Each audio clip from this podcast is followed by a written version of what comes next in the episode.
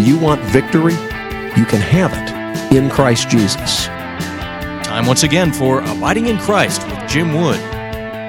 You have to step back, evaluate the various positions in light of Scripture, and then re-engage with a godly perspective.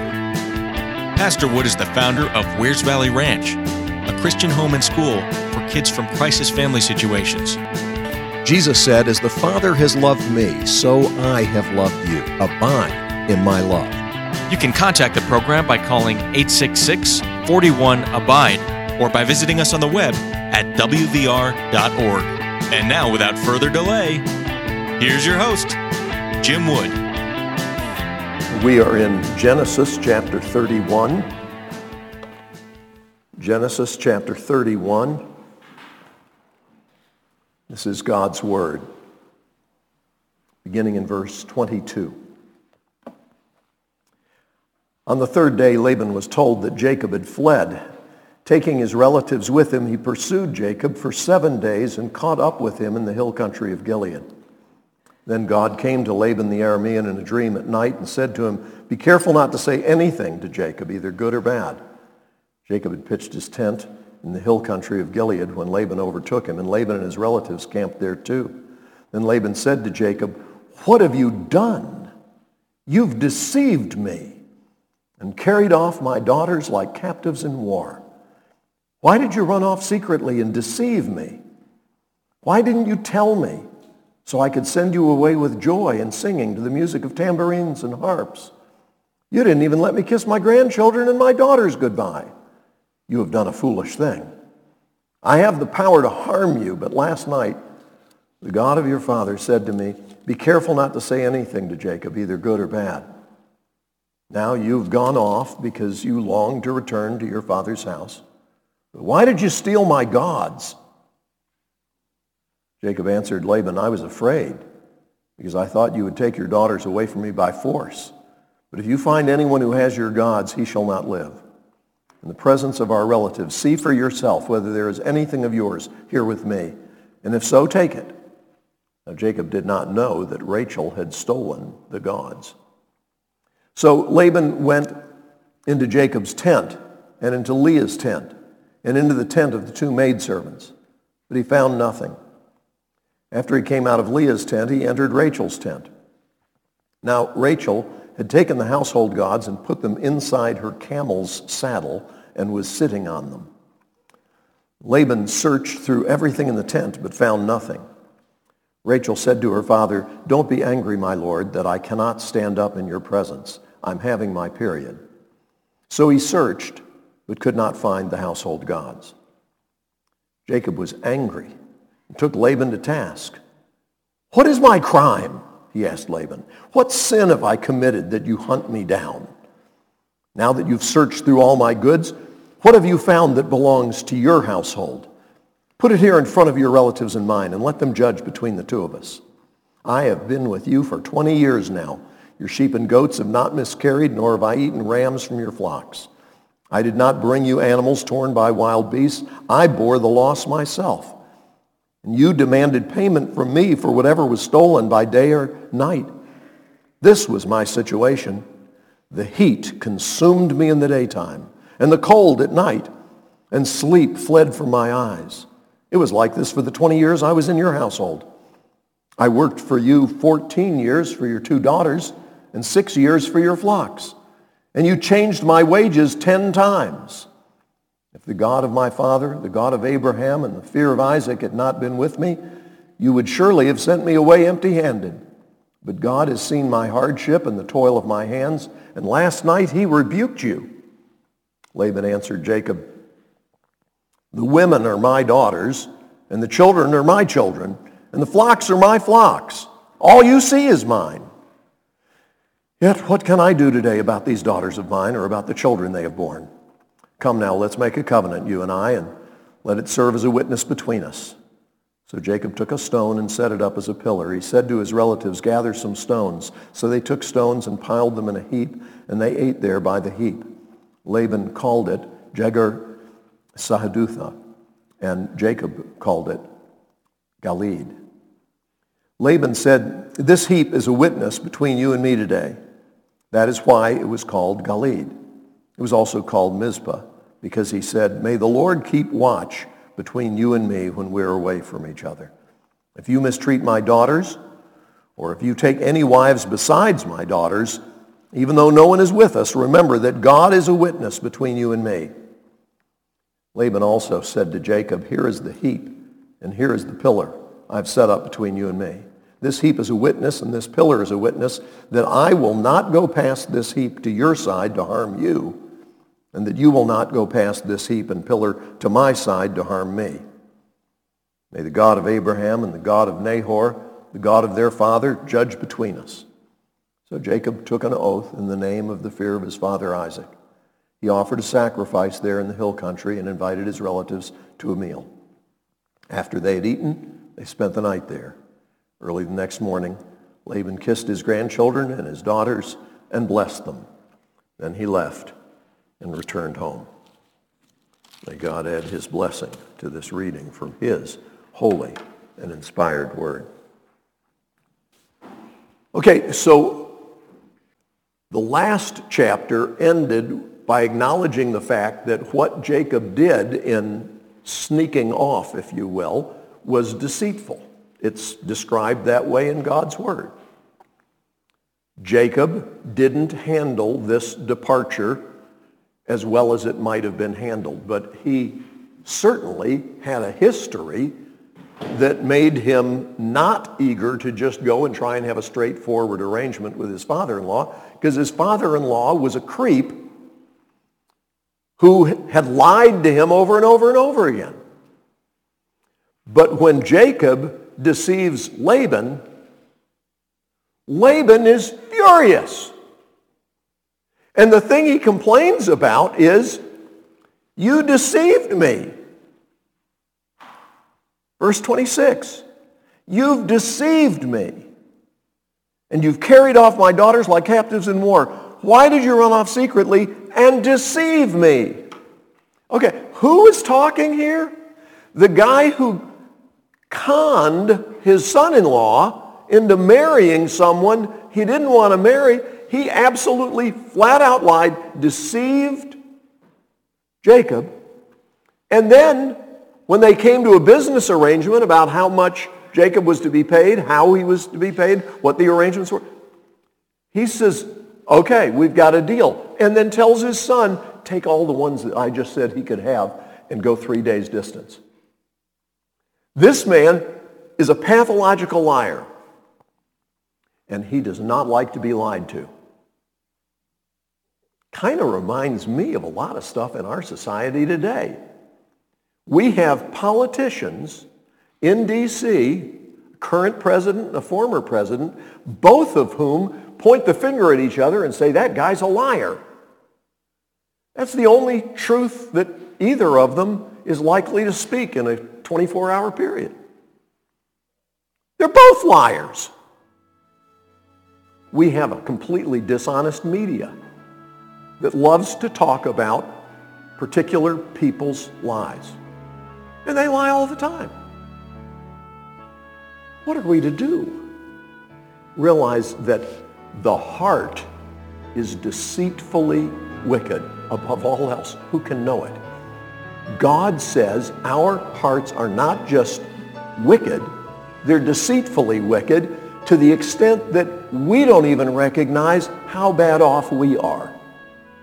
You see, it's not just Laban, it's not just Jacob, it's the human condition, and it's not okay.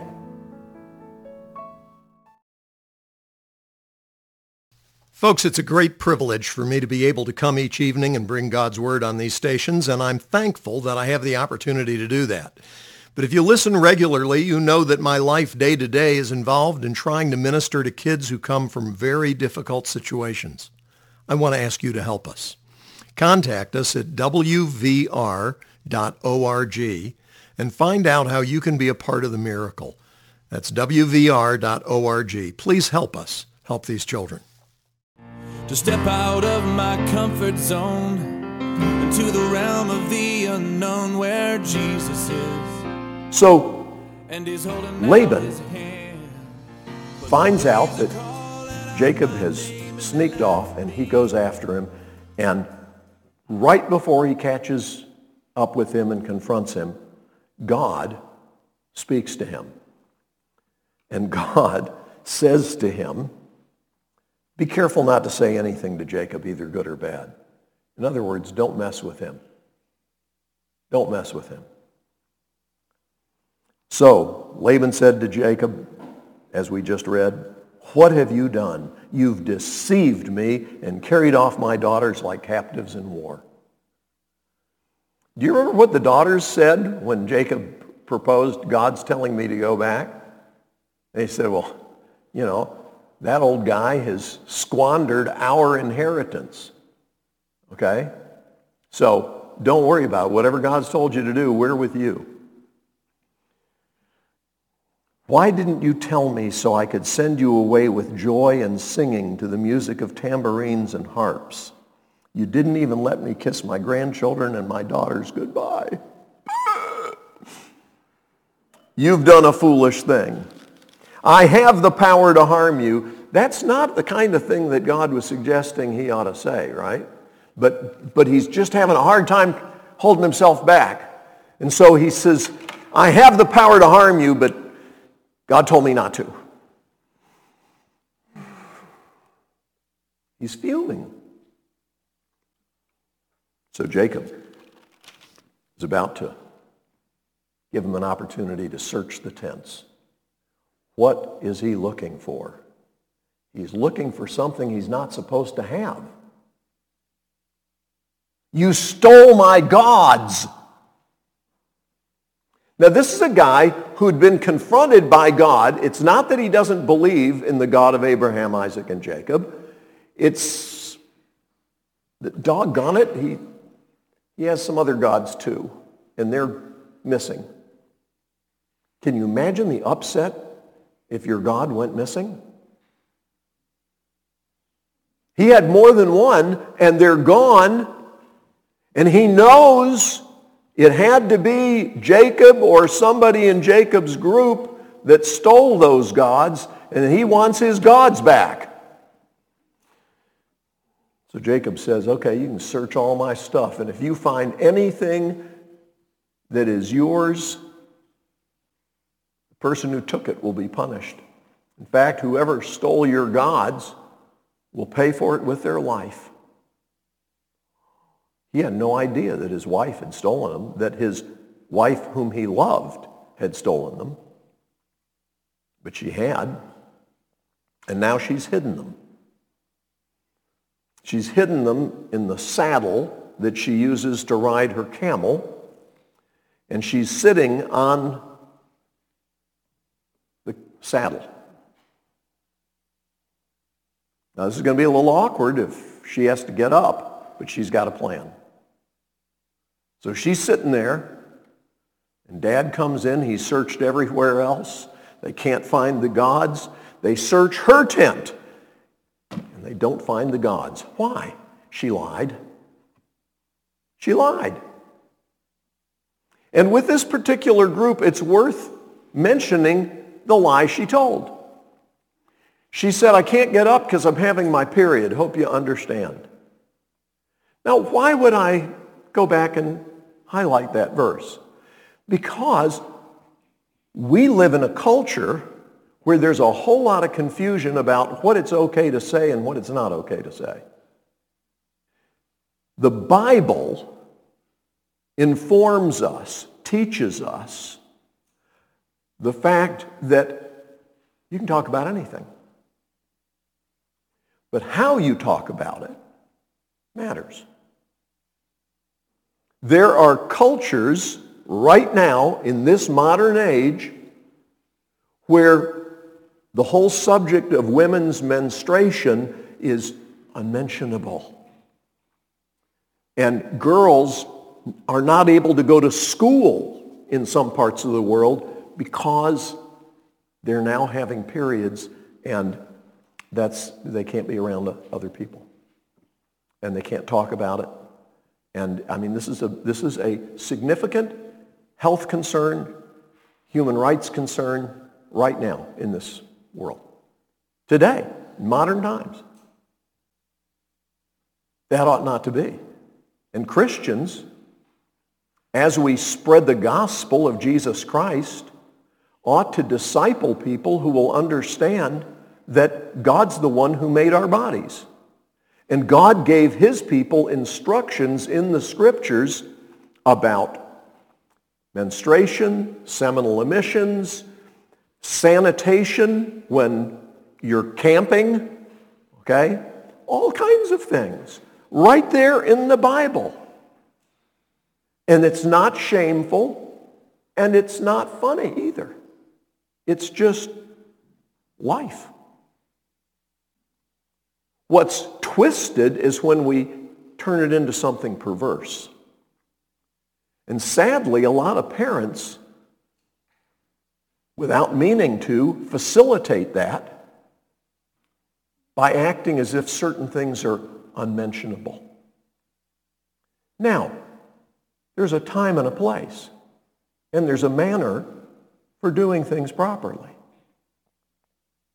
If you're ever having a meal with me, please do not describe things that have to do with gross stuff. Well, who decides what's gross? Well, I would say we don't want to talk about snot at the kitchen table. Okay? Anything else? Yeah, I don't want to hear about spit. I don't want to hear about stool. I don't want to hear about things that normally are dealt with in private. Is that clear? Now, what she did was not appropriate for two reasons, neither of which was that she mentioned periods. The reason it was wrong was, number one, it was a lie. Number two, it was to cover up the fact that she had stolen something that nobody was supposed to even have. She had stolen her father's gods. He shouldn't have had those things. She shouldn't either. But obviously she thought they were valuable. She didn't do this because she was really concerned about her father's idolatry and thought, you know, we're leaving the area. Maybe now I can break him of his addiction to these terrible little things. That was not what was going on. She was buying into the same satanic lie that her daddy had bought into, and it would be like stealing your addicted parents' drugs because you want some. You understand? So, she did wrong. She did wrong in stealing them. She did wrong in lying about it. She's not supposed to have them to begin with. This is going to be a problem all through the Old Testament. Fortunately, in the New Testament, idolatry is no more. No. In the New Testament, Christians are told, don't give in to idolatry. Pastor Wood, I don't think any of us are inclined to worship little blocks of wood or stone or whatever. Really? It's not just blocks of wood and stone. It can be things like this. What is this? Money. What did Jesus say? You cannot serve God and mammon. So there are whole lot of people who are still struggling with idolatry, aren't there? Money's not bad. But if you trust in the money instead of in God, that's idolatry. If you're greedy for money, that's idolatry. If you think money can provide security, you're wrong. It can't. Only God can. But when we read about these folks, we find that despite their sin, God was still at work. I love looking at the description of the two perspectives. Jacob says, if I have anything of yours, bring it out here, and we'll deal with it. And when they can't find the idols, what does Laban say? The girls are mine, and the grandchildren are mine. and all the flocks are mine. From Laban's perspective, even though Jacob had earned the marriages and the flocks, it was still his. Let me tell you, sometimes we forget when we make a transaction with someone that we have to honor our end too, even if we don't like what they're doing with their end. Laban felt like everything Jacob had still belonged to him, which was why Jacob had to leave. You understand? But Jacob's perspective was not entirely balanced either. Jacob describes it this way. I've been with you for 20 years now. Your sheep and goats have not miscarried, nor have I eaten rams from your flocks. I did not bring you animals torn by wild beasts. I bore the loss myself. And you demanded payment from me for whatever was stolen by day or by night. I find all of that believable. The next part, I think, is a little melodramatic. Listen. This was my situation.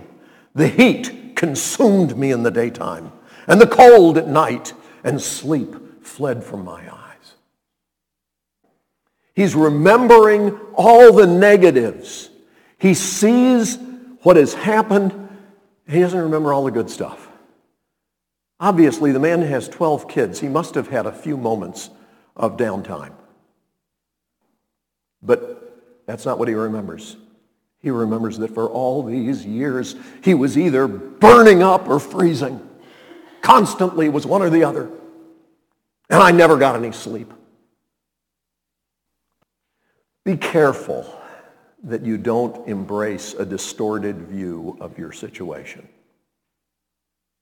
Yes, acknowledge the difficulties, but don't blow it out of proportion. So both of these guys had an unrealistic view. Laban answered Jacob, "The women are my daughters, the children are my children, and the flocks are my flocks. All you see is mine." Totally false, but Laban believed it. One of the terrible things about being a liar is that it makes you crazy because you start to believe your own stuff. Well, so they came to an agreement, and the agreement was this.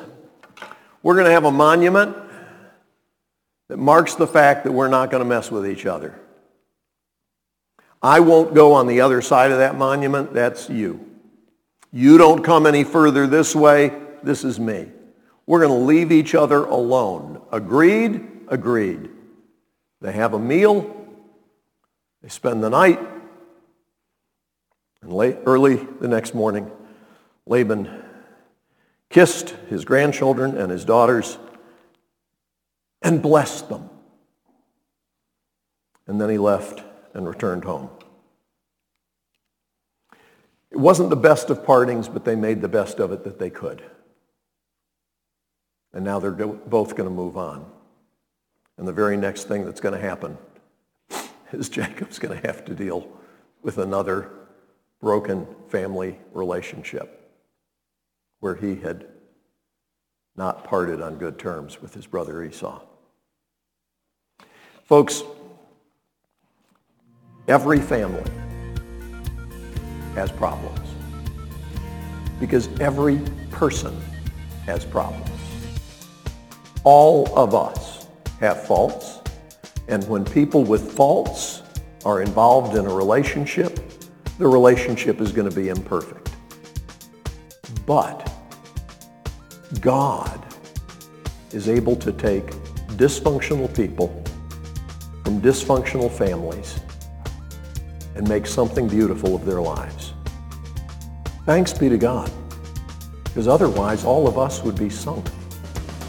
God in his mercy chose to save sinners, and that's why we can be saved. You've been listening to Abiding in Christ. If you have questions that you'd like for us to tackle on the program or comments that you want to make, I want to invite our listeners to call 866-41-ABIDE. That's our toll-free number, 866-41-ABIDE, or contact us on the web at wvr.org.